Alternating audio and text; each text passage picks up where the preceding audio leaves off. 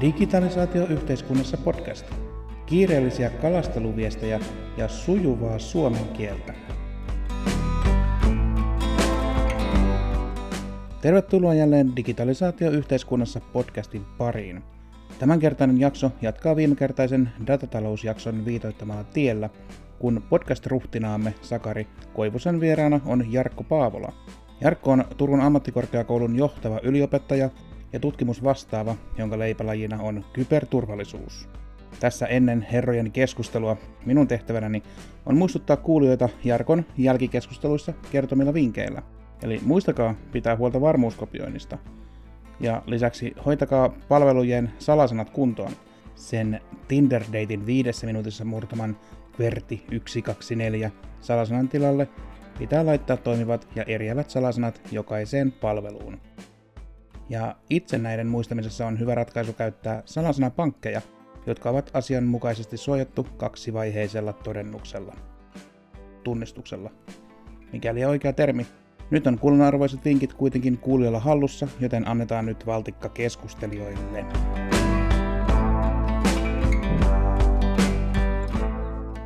Digitalisaatio yhteiskunnassa podcast. Jarkko, oikein tosi kiva saada sut keskustelemaan. Kerrotko lyhyesti, että kuka sä oikeastaan olet ja mitä sä teet? Joo, eli Jarkko Paavola Turun ammattikorkeakoulussa toimin johtavana yliopettajana ja sitten tutkimusvastaavana aihepiireissä langaton tietoliikenne ja kyberturvallisuus. Kyberturvallisuus on sana, mikä toistuu keskustelussa aika usein. Ja sitten mä itse huomaan sen, että mä en oikeastaan edes tiedä, mitä se tarkoittaa, koska mä koen, että se liittyy vaikka niin kuin tietoturvaan jotenkin, mutta ne on kuitenkin kaksi eri asiaa, koska on kaksi eri sanakin.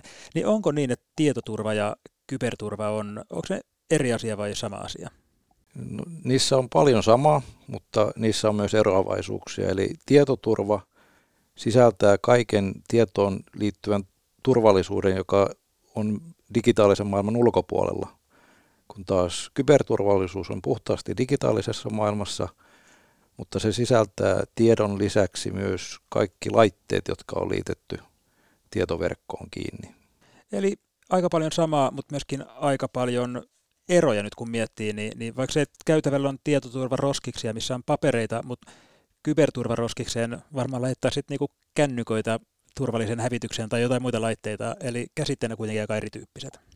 Joo, kyllä. Ja tota, sana kyber hän, hän tulee tuolta Skifi-maailmasta ja se on niin kuin ikään kuin otettu kuvaamaan tätä digitalisoituvaa maailmaa ja niitä yhteyksiä, mitä ihmisillä ja sitten nykyään myös laitteilla on, on keskenään.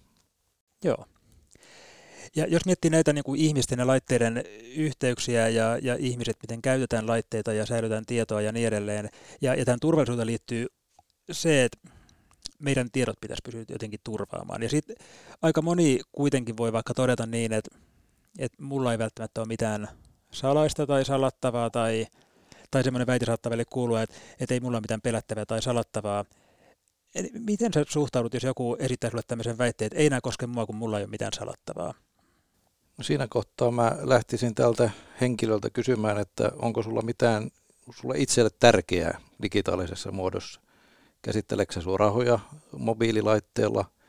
Onko sulla valokuvia, mitkä on sulle tärkeitä, tiedostoja, yritystoimintaan liittyviä tiedostoja?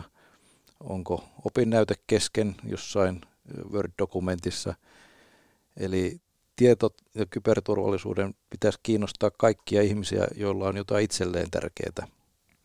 Aivan totta. Eli ja voisiko tämä liittyä sitten vaikka tämmöiseen niin kiristyshyökkäykseen, että jos mulla on vaikka valokuvia ja, ja jotain muuta sisältöä, ja sitten joku onnistuu murtautumaan niin, että kryptaa mun tiedot, jolloin mä itse en sain avattua niitä, ja, ja sanoa mulle, että, että kun sä tämmöisen bitcoin-summan laitat, niin puretaan tämä salaus, niin liittyykö tämä vaikka niin tämän tyyppisiin ongelmiin? Esimerkiksi näin, ja tämä kiristyshaittaohjelmahan on kyberrikolliselle nykyään hyvin, hyvin tuottoisa, koska nimenomaan se maksaminen on sit sitten todennäköisesti ainoa keino saada ne rikollisen kryptaamat tiedostot takaisin. Eli, eli tässä mielessä kaikki ne ihmiset, jotka ajattelee, että eihän minulla ole mitään tärkeää tai salattavaa, niin kannattaa miettiä se tilanne, että ne kaikki tiedostot olisikin pois, pois niin. Eli kysy itseltä, että harmittaisiko, jos kaikki digitaalinen häviäisi, tavallaan ikään kuin digitaalinen omaisuus. Mm. Ja jos vastaus on edelleen, että ei haittaa mitään, niin, niin sitten asia kunnossa. Jos vastaus on, että kyllä haittaisi, niin sitten tämä henkilökohtainen kyberturvallisuus on kyllä syytä huomioida. Joo. Miten, jos miettii tällainen hyökkäys, missä nyt vaikka niin kuin mun tietokoneen tiedot kryptattaisiin, niin mitä eri konsteja siinä, siis miten joku nyt voi päästä mun tietokoneeseen, kun tuossa se nyt on pöydällä ja, ja täällä on sinä siinä istut ja mä tiedän, että sä siihen mitenkään hyökkää, niin miten joku voisi käydä mun koneeseeni käsiksi ja kryptata sen tiedot tai tehdä jotain muuta tämmöistä niin kuin ilkeämielistä? Tapoja on nykyään monia. Sähköpostin lähettäminen on, on yleinen tapa, eli sähköpostissa on joko liitetiedosto tai linkki. Tämmöinen linkki voi tulla tekstiviestinä. Jos kone on verkossa ja sitä ei ole päivitetty, siinä voi olla tämmöisiä tietoturvahaavoittuvuuksia, joiden kautta se voidaan automaattisesti syöttää se kiristyshaittaohjelma sinne koneelle. Eli tota, tapoja on monia. Ja miten, miten suojautua, e, niin peruspäivitykset täytyy olla kunnossa ja sitten suhtautua niin kuin epäilevästi kaiken näköisiin linkkeihin ja liitetiedostoihin, mitä, mitä koneelle tulee. USB-tikut on myös yksi tapa levittää näitä. USB-tikut muuten on sinänsä, että mä oon kyllä itse verran utelias, että jos mä näkisin tuossa käytävällä tai lattialla USB-tikun, niin ihan varmaan tulisi ainakin kiusaus laittaa koneeseen ja katsoa, että mikäköhän tämä on ja mitä siellä on. Niin ei kyllä varmaan pitäisi niinku toimia, koska siellähän voi olla jotain vahingollista, tai sitten toisaalta siellä on myöskin toisen ihmisen tietoja, mitkä ei kuulu minulle, mutta miten siinä pitäisi, jos näkee uspitikun jossain, niin ei sitä nyt varmaan kannata tökätä koneeseen, mutta mitä siinä pitäisi tehdä? Tietysti jos ei ole mitään tunnistetietoja, niin, niin tota, eikä ole ikään kuin toivoa tavoittaa omistajaa enää. Ehkä se ensimmäinen olisi jossain, jossain yrityksessä tai täällä turvaammattikorkeakoulussa yrittää etsiä onko joku, tietääkö joku kadottaneensa tikun, mutta jos ei, niin sitten mä heittäisin sen tikun kyllä roskikseen. Eli hyvin paljon on dokumentoituja tietoturvahyökkäyksiä tällaisten niin kuin USB-tikkojen avulla, jotka on jätetty lojumaan organisaation käytävällä ja kun ne on koneeseen laitettu kiinni, niin se haittaohjelma pääsee sieltä sitä kautta koneeseen. Tämä on siinä mielessä kenkkumainen, että tämähän on tapa päästä myös niihin koneisiin, mitkä ei ole verkossa. Eli tavallaan voidaan tuuduttautua siihen turvallisen tunteeseen, että tämä kone tai joku labra on turvassa, kun se ei ole verkossa. Ja sitten kuitenkin joku utelias ihminen tökkää uspitikun, minkä on löytänyt ehkä firman parkkipaikalta, niin tökkää sen koneeseen ja, ja sitten meillä on portti auki. Ja tämä on aika, aika niin kuin kenkkumainen tapa, mikä käyttää ihmisen perusheikkous. Et me tupataan olemaan aika uteliaita otuksia ja varmaan tosi moni tekee että kun löytää jonkun, niin kokeilee sitä ihan vain kurkistakseen, mitä siellä on. Kyllä. Ja tota, vaikka niin kuin normaali ihminen on utelias ja haluaa olla avulias, niin sitten on myös esimerkkejä ihan tämmöisestä valtiollisen tason hyökkäyksistä, jota on niin kuin USB-tikun avulla saatu käyntiin. Eli kuuluisa ehkä kuuluisin tämmöinen kyberhyökkäys on nimeltään Stuxnet, jolla tota, ilmeisesti Yhdysvallat ja Israel yhdessä hyökkäsi Iranin uranin rikastamislaitokseen nimenomaan niin kuin USB-tikun avulla. Eli onko tässä tilanne se, että se laitos oli fiksusti eristetty ulkomaailmasta, että on teollisuuden ohjausjärjestelmät ja ne on siellä omassa verkossaan, mutta ei, ei pääse julkiseen verkkoon. Ja tänne pureuduttiin niin, että joku laitoksen työntekijöistä tökkäsi sopivan koneeseen sopivan uspitikun ja, ja sitten meillä oli niin kuin portti siihen Joo. ohjausjärjestelmään. Joo, kyllä. Ja tota, jonkinnäköistä tiedustelutietoa oli, oli varmasti tästä laitoksesta ja siellä saatiin sitten automaatiojärjestelmä toimimaan väärin sillä tavalla, että se rikkoutui ja, ja ilmeisesti tämä, siinä kohtaa tämä Iranin uraanirikastamisohjelma sitten joksikin aikaa pysähtyi. Tämä on tosi kiinnostava myös sen takia, että tässä tavallaan se digitaalinen hyökkäys kohdentuu fyysiseen maailmaan. Että se ei ole vain niin, että kryptataan tiedostoja tai, tai poistetaan jotain tai varastetaan tiedostoja, vaan sieltä siellä ihan oikeasti rikkoutuu fyysisiä laitteita ja siinä vaikutaan, no tässä tapauksessa vaikutetaan niin kuin hyvin ison poliittiseen ilmiön koko maailman mittakaavassa, että se oli aika, aika tämmöinen niin kuin valtava. Mitäs muita, onko meillä muita esimerkkejä tämmöistä, missä on, on tavallaan tehty kyberhyökkäys, joka kohdentuu jotenkin niin kuin fyysiseen maailmaan niin, että se ei pelkästään varasta tietoja tai tuhoa tietoja, vaan se, se myöskin kohdentuu tähän niin kuin varsinaiseen fyysiseen maailmaan? Joo, val, val, valitettavasti näitä on, on useita. Että ehkä isoin on, on tällainen Venäjän kyberhyökkäys Ukrainan sähköverkkoa vastaan, joka kulkee nimellä NotPetya. Nimi tulee siitä, että oli olemassa Petja-niminen kiristyshaittaohjelma ja tämä hyökkäys naamioitiin ikään kuin kiristyshaittaohjelmaksi, vaikka sen tarkoitus oli aiheuttaa mahdollisimman paljon tuhoa. Ja siinä ehkä se huomion arvoinen seikka on se, miten, miten se ikään kuin valtion kohdennettu hyökkäys, kyberhyökkäys tiettyyn kohteeseen lähti leviämään internetissä, koska internetissä ei ole fyysisiä etäisyyksiä. Kaikki koneet on käytännössä yhtä lähellä toisiaan silloin, kun ne on internettiin liitettyinä. Ja tämä haittaa levisi sairaaloihin ja sulki totta, sairaaloiden tietojärjestelmiä ja levisi isojen varustamoiden, kuten Mersk-tietojärjestelmiin ja pysäytti satamat useiksi päiviksi ja aiheutti sitä kautta mittavaa taloudellista vahinkoa myös. Tämä on mielenkiintoinen, kun sanoit tämän, että ei ole fyysisiä etäisyyksiä. Meillähän puuttuu digitaalista maailmasta just tämä niin fyysiset rajat ja etäisyydet. Että se, että joku on jossakin meidän mielestämme kaukana, niin eihän se kyberavaruudessa mitenkään kaukana ole. Tai ne etäisyydet on niin kuin ikään kuin erilainen etäisyys, avaruus, mikä siellä on, ja asiat on paljon lähempänä toisiaan kuin voisi kuvitella. Ja se, että vaikka tämmöinen kohdennettu hyökkäys voi hyvin olla varmaan, että se niin kuin ikään kuin levahtaa muuallekin. Siinä ei välttämättä ollut tarkoitus levitä muualle, muille toimialoille, muille alueille. Et ehkä voi olla, että se oli ihan vahinkokin tai sitten tarkoitus, mutta kuitenkin kävin, että se leviää. Se on aika ahdistava ajatella, että vaikka sairaalan tietojärjestelmiin tulee tällainen hyökkäys, tai toinen, jos miettii, mitä on niin sähköjakeluverkostot tai vedenpuhdistamot tai mitä vaan. Esimerkiksi se, että meillä on niin aika vahva luottamus siihen, että kraanasta tulee terveellistä vettä juotavaksi, mutta jos on tämmöinen ohjausjärjestelmien kohdentuva hyökkäys, mikä muuttaa veden puhdistaman prosessin jotenkin niin, että sieltä pääseekin jotkut asiat läpi, niin mulla ainakin on tosi vähän kykyä kritisoida sitä, että vieläkö hanasta tulee turvallista vettä. Eihän siihen tavallaan voi luottaa, jos joku pääsisi pur- niin kurkistamaan sisälle sinne järjestelmään ja muuttamaan siellä jotain toimintaa. Ja tämä siis varmaan aika hyvä konsti, jos ajattelee tämmöistä niin valtiotason hyökkäystä johonkin toiseen, toiseen paikkaan, niin, niin aika hyvä konsti olla just niin kuin tämmöisessä perusinfrassakin. On sitten sähköä tai vettä tai telekommunikaatio tai mitä vaan. Joo, kyllä tämmöinen kriittinen infrastruktuuri, vesi, sähkö, tietoliikenne, niin tota, onneksi niihin nyt satsataan Suomessakin tota, huomattavia määriä, että saataisiin tämän kriittisen infran tietoturva kuntoon. Kyllä se on se on niin kuin merkittävä riski ja se on, se on jo tiedossa, että tulevaisuuden konflikteissa tämän niin kuin kyberasiat, kyberiskut tulee olemaan niin kuin osa sitä toimintapalettia, mikä siihen kuvioon liittyy.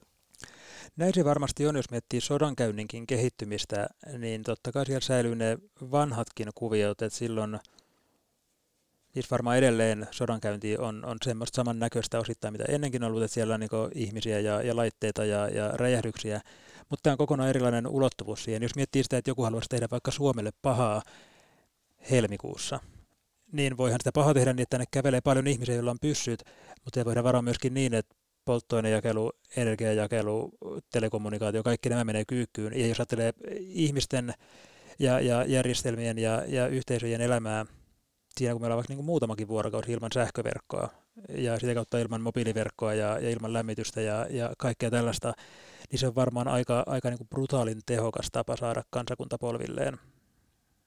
Kyllä, kyllä näin ja näitä nyt valitettavasti on nähty. Viime, viime kesänäkin Yhdysvalloissa oli polttoainejakelu vakavasti häiriintynyt kyberhyökkäyksen johdosta.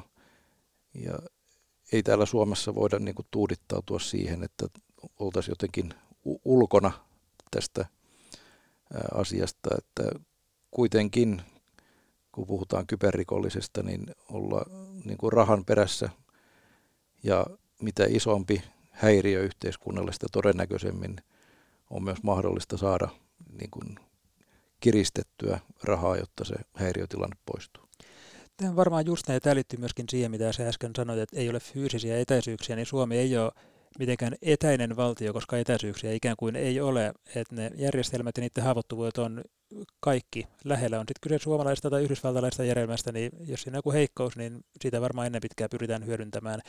Miten tämä Yhdysvaltojen polttoainejakelun infra hyökkäys, niin tunnetaanko se tarkemmin, että mitä siinä oikeastaan tapahtui tai miksi näin pääsi käymään tai mikä se hyökkäystapa siinä oli? Joo, tunnetaan sen verran, että se oli tämmöinen hyvin innovatiivinen toimitusketju hyökkäys, eli tarkoittaa sitä, että päästiin käsiksi ohjelmisto tai tietojärjestelmä toimittajan järjestelmiin ja saatiin se oma haittaohjelma sinne sisällytettyä. Ja sitten kun tämä tietojärjestelmä toimittaja teki päivityksiä asiakkailleen, niin tämä hyökkäjä haittaohjelma levisi siinä samalla hyvin tehokkaasti sitten hyvin monen paikkaan. Eli tässä ikään kuin käytettiin valmista jakelukanavaa ja jakelumekanismeja ja, ja syntynyttä luottamusta tämmöisiä, että osattiin hyökätä fiksuun kohtaan ja se oli erittäin niin kuin tehokas tapa jakaa haittakoodia. Kyllä. Tämmöistä vastaan on sitten hyvin vaikea myös suojautua, koska ohje on se, että asenna aina päivitykset, kun ne tulee, että, koska yleensä päivitykset sisältää näitä tietoturvapäivityksiä, jotka korjaa löydettyjä haavoittuvuuksia. Että siihen ei, ei varmaankaan kovin moni ole varautunut, että siellä päivityksen mukana tulisi uusi tietoturvaongelma. Tämä on muuten totta, että sehän sotii meidän arkijärkeä vastaan, että osaisi suhtautua päivitykseen tällaisena potentiaalisena hyökkäyksenä, niin eihän meidän niin kuin perusfiilis ole se, vaan aina se, että aina tulee päivitys, niin totta kai me asena, koska se parantaa mun turvaan ja, ja tavallaan lujittaa tätä järjestelmää. Vastaavan tyyppinen voi olla varmaan myöskin se hiukan erityyppinen mekanismi, mutta, mutta joskus muistan kuuleeni, että, että johonkin avoimen lähdekodin kirjastoon oli pyritty ujuttamaan haitallista koodia johonkin versiointajärjestelmään, ja sitä samaa koodia käyttiin hirveän monessa projektissa jonkun riippuvuuksien kautta, ja sitten kun saatiin siellä hyväksyttyä, niin se ikään kuin puoli automaattisesti valui hirveän monen projektiin, ja sitä kautta hirveän moniin järjestelmiin mukaan. Ja, tämä on tavallaan pelottava miettiä sitä, että miten monimutkaisia nämä riippuvuusketjut saattaa olla, että kun pääsee sopivaan paikkaan vaikuttamaan, niin se saattaa olla ennen pitkää ihan niin kuin hirvittävän monessa kohteessa jotenkin aktiivisena se koodinpätkä.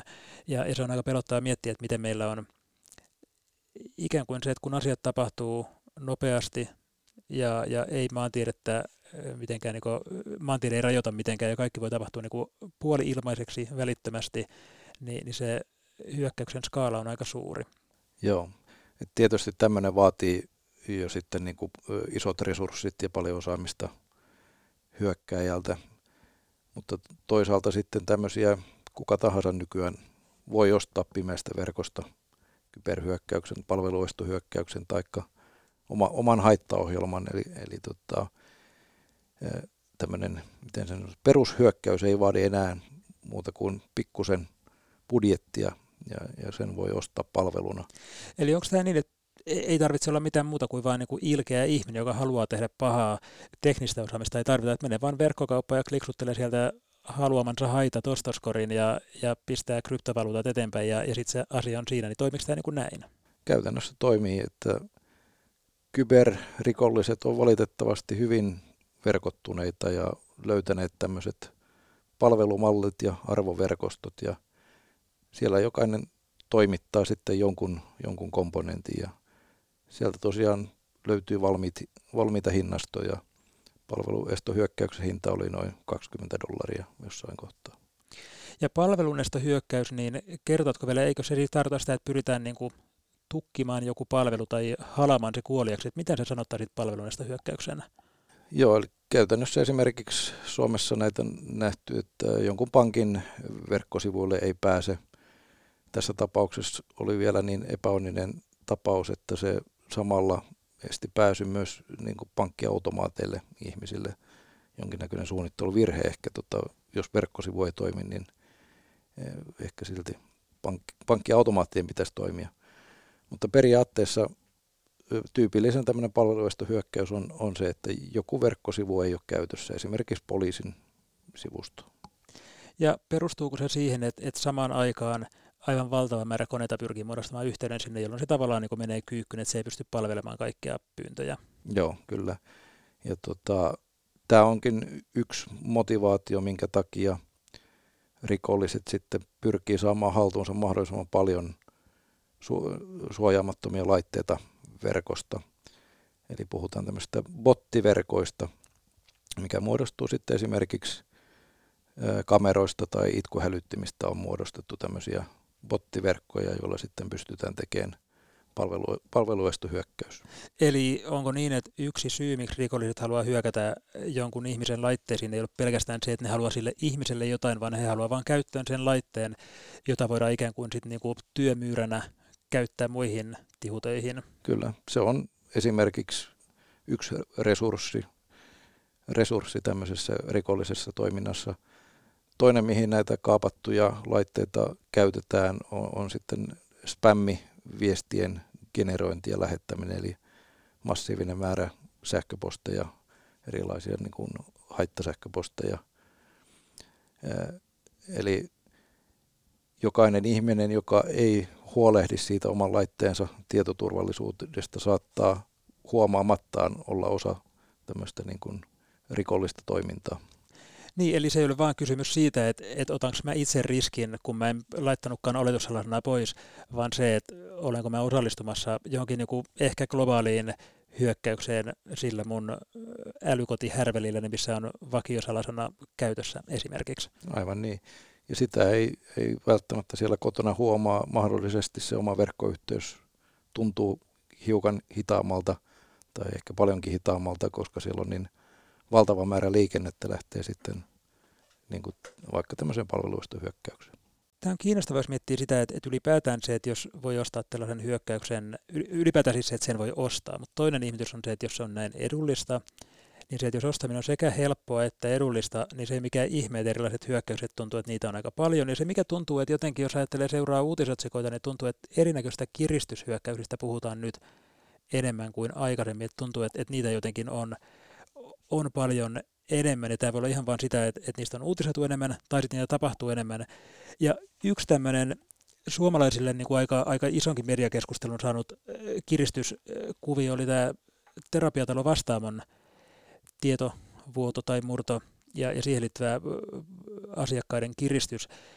Minkä tyyppinen, tunne sitä Vastaamon tarkemmin, että miksi niin mahtoi päästä käymään, että mitä siinä oliko siinä oli niin taitavat hyökkäjät vai oliko siinä käytännössä jotain hankalaa, että se järjestelmä oli suunniteltu ponnettomasti vai, vai miksi, miksi tämmöiset kriittiset tiedot ja, ja tärkeät sisällöt päätyy rikollisille? Vastaamon keissihän on näin kyberturvan kannalta oikein hyvä, mitä voi tapahtua ja mikä kaikki voi mennä pieleen, vaikka tapaus sinänsä on todella inhottava uhrien näkökulmasta. Mutta Vastaamohan oli tehnyt tietoturvan itsearvioinnin ja todennut, että asiat ovat kunnossa. Niin tällä tavalla kyberturvallisuutta opettavana ja tutkivana henkilönä se nostaa heti niin kuin punaisen lipun ylös, että mikään organisaatio ei saisi olla pelkästään tämmöisen itsearvioinnin varassa, että olemmeko me nyt tehneet kaiken voitavamme tietoturva eteen, vaan yrityksen pitäisi ruveta ensinnäkin testata ne omat järjestelmänsä sitten kun ajatellaan, että nyt ne tietoturva on kunnossa. Ja sen jälkeen vielä pitäisi pystyä niin kuin seuraamaan sitä kyberturvallisuuden tilaa ja reagoimaan nopeasti, kun jotain tapahtuu. Vastaamon tapauksessa kaikki asiat meni täysin penkin alle. Eli siellä oli niin kuin lähtökohtaisesti haavoittuva tietokanta, josta pystyttiin käytännössä hyökkäjä pystyy lukemaan suoraan tietokannasta kaikki tiedot ulos. Tässä tulee myöskin se, että kun ei ole ikään kuin rajoja eikä etäisyyksiä, niin jos miettii fyysisessä maailmassa, että joku yritys olisi laittanut ovessaan huono lukko ja paperimappi onkin jäänyt pöydälle eikä kassakaappiin, ja joku ilkeä voisi käydä se illalla varastamassa, niin sen ihmisen pitää kuitenkin olla siinä hengällä nurkilla ja tunnistaa se tilanne, että ei ole mitään konstia, että joku ulkomailta käsin tulisi turkulaiseen yritykseen varastamaan joku mapin, missä on paperilla asioita. Mutta tässä kun joku haavoittuva palvelin on, niin se on niin kuin aivan kenen tahansa kohteena. Ja, ja tämä on sinänsä niin kuin pelottavaa, että, että jotenkin niitä hyökkäjä voi olla niin kuin ihan mistä vaan. Ja se, että suomalainen järjestelmä on ihan yhtä kiinnostava kuin joku toisenkin maan yrityksen järjestelmä. Ja varsinkin tässä, kun se, se tietomurron kohde on, on tämmöinen monelle hyvin vaikeasti käsiteltävä asia, jos on niin omia terapiatietoja vuotanut eteenpäin, niin se on tietysti niin kuin inhimillisen tuskan kautta mietittynä niin aika, aika, aika iso ja raskas asia.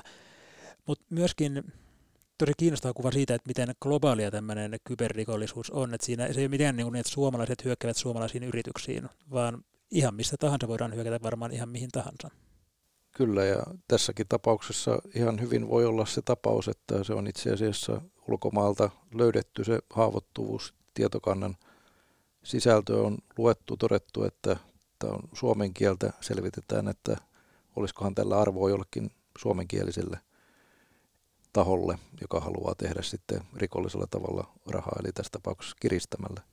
Niin tämä on ihan totta, että se ei ole välttämättä mikään kohdennettu hyökkäys, on bongattu, että tämmöinen terapiatalo on, ja tällä olisi ehkä erityistä arvoa, vaan vaan etsitty haavoittuvuuksia ja yritetty repiä kaikki data, mitä saadaan irti.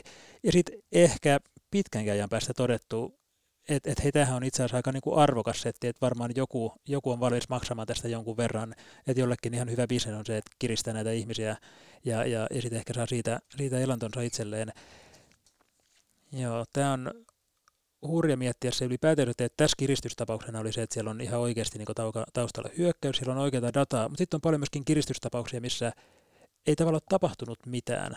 Et, et varmaan jokainen tai ainakin moni on saanut jotain sähköposteja, missä kiristetään jollakin geneerisellä epämääräisellä asialla ja, ja sitten todetaan, että tota, niin vaikka semmoinen, että nyt, nyt on tota noin, että, että on, susta on tämmöinen video olemassa ja, ja jos maksat tämän verran bitcoinia, niin poistan sen videon. Ja se on varmaan teknisesti tosi vaatimaton. Siinä ei ole murtauduttu mihinkään. Siinä on vaan ehkä ostettu jostakin lista suomalaisista sähköpostiosoitteista ja sitten keksitty joku geneerinen viesti, mikä pelottaa prosentuaalisesti niin kuin riittävän montaa ihmistä ja laitettu ehkä joku aikaraja siihen, että pitää reagoida 24 tunnissa, jolloin ihmiset tulee vähän niin kuin sosiaali- tai semmoinen niin pelko, paine ja, ja stressitilanne ja, ja ehkä niin kuin prosentin sadasosa maksaa jotain, mutta sekin jo riittää olemaan, jos on niin kuin 10 000 ihmistä tavoitettu ja niistä niistä niin kuin edes kymmenen maksaa jotain, niin sekin on jo niin kuin ehkä, ehkä parempi kuin ei mitään. Ja, ja noissa tulee semmoinen olo, että vaikka puhutaan kyberhyökkäyksistä, nehän ei välttämättä kaikki ole teknisesti mitenkään vaativia. Ne on vaan mietitty fiksusti niin, että siinä hyökätään ihmisen arkaan paikkaan, ja se tekninen suoritus saattaa olla tosi simppelikin siellä taustalla. Kyllä, eli verkostahan on löydettävissä näitä tota, esimerkiksi käyttäjätunnussalasana pareja, jos, ja käyttäjätunnushan on monessa palvelussa sähköpostiosoite, niin sillä tavalla ikään kuin lisäämällä se salasana siihen kiristysviestiin vielä voi niin kuin luoda sellaista kuvaa, että tiedämme sinusta paljon, vaikka todellisuudessa se on massa, massapostitus, eikä siitä ihmisestä niin kuin tiedetä mitään etukäteen.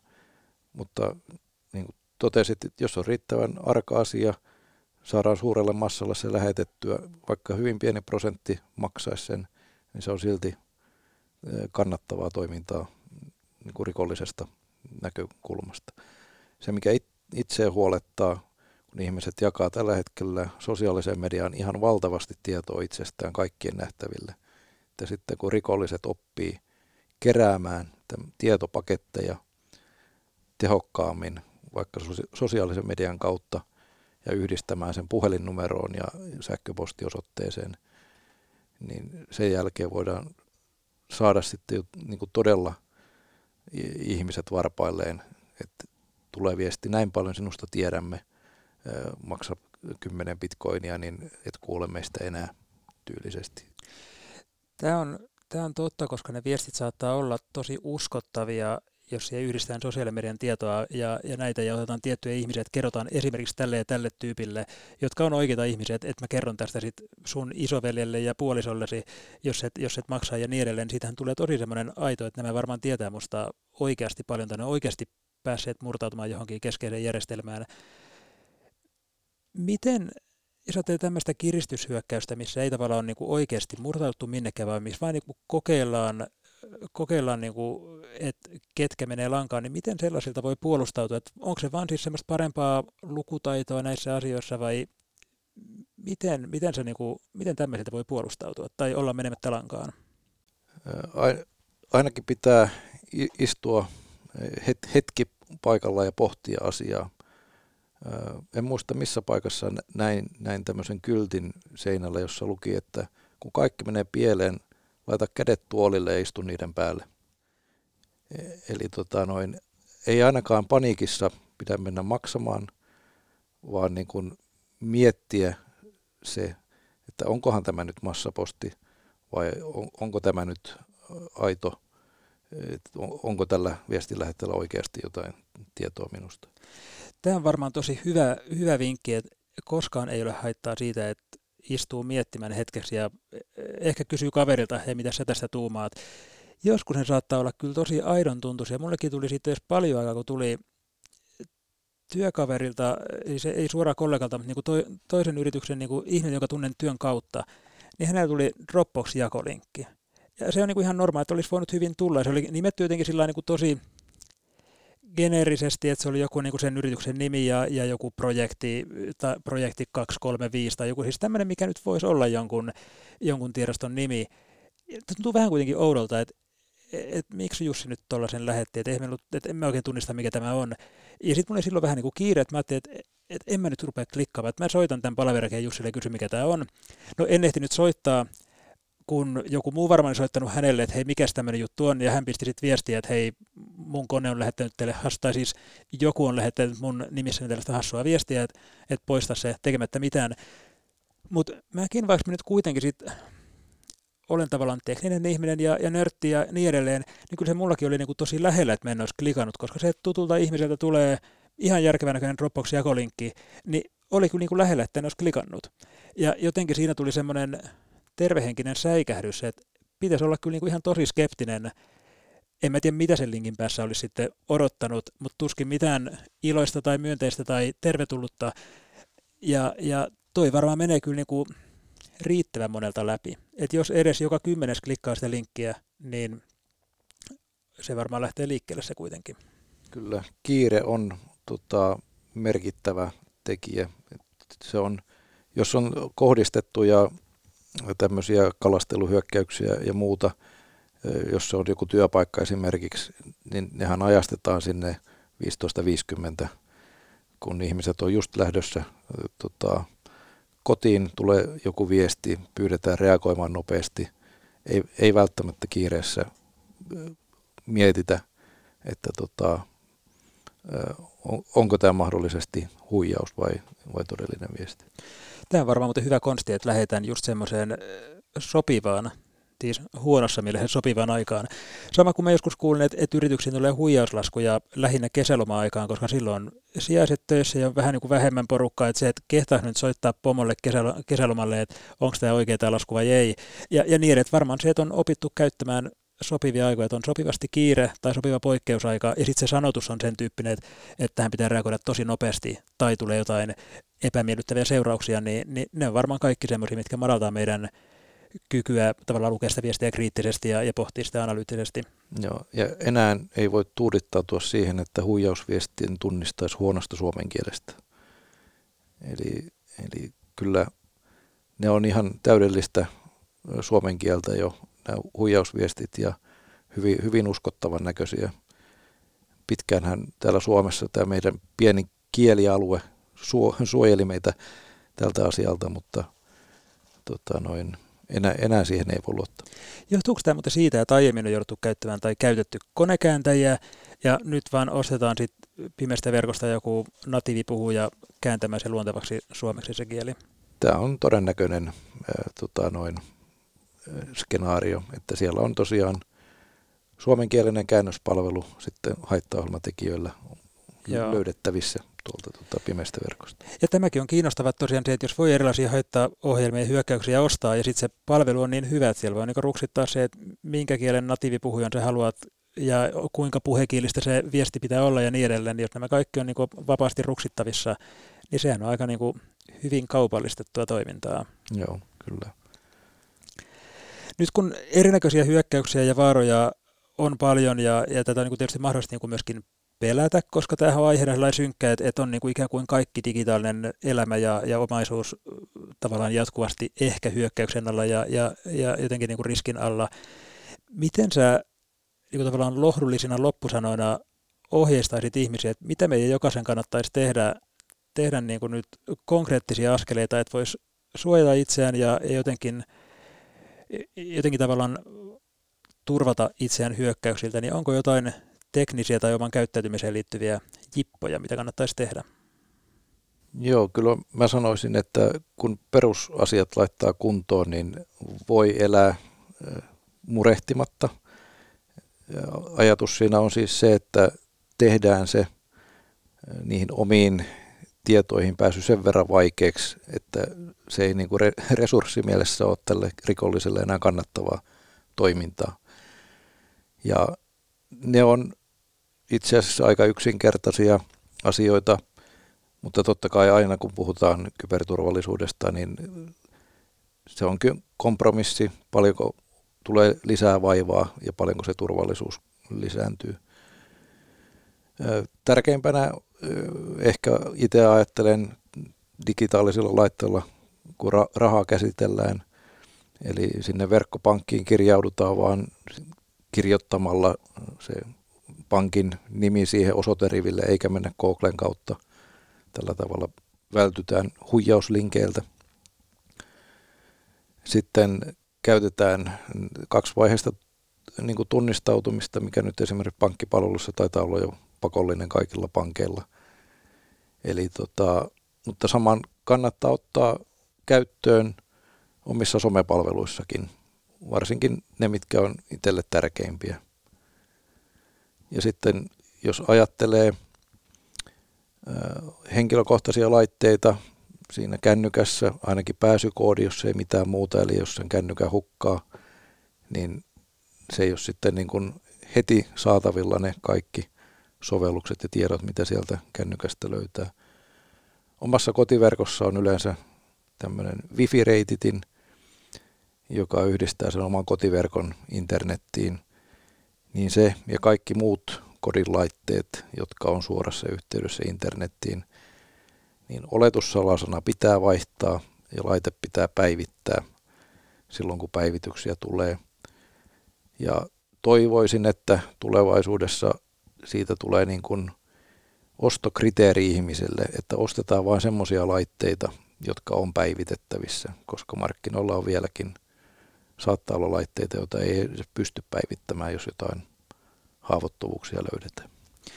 Tämä on tosi hyvä temppulista ja mä itse huomaan sen, että mulla ei valitettavasti ole kaikissa kriittisissä palveluissa kaksivaiheista tunnistautumista, mutta mä tiedän, mitä mä teen tänään illalla, eli mä tsekkaan kaikki, että onko, onko näin, että johonkin voi vielä tukevottaa sen turvallistamisen tämän kautta. Kiitos Jarkko. Tämä oli tosi kiva, pääsit keskustelemaan. Tämä oli antoisa ja hyvä keskustelu, vaikka aihe onkin pikkusen raskas ja synkkä, mutta kiitos tästä ja kaikkea hyvää. Kiitoksia paljon. Kiitos kutsusta. Ja tota, mutta täytyy muistaa, että digitalisaatio mahdollistaa meille paljon hyvää. Mutta kunhan huolehdimme kyberturvasta, niin ne hyvät asiat on otettavissa sieltä käyttöön. Digitalisaatio yhteiskunnassa podcast.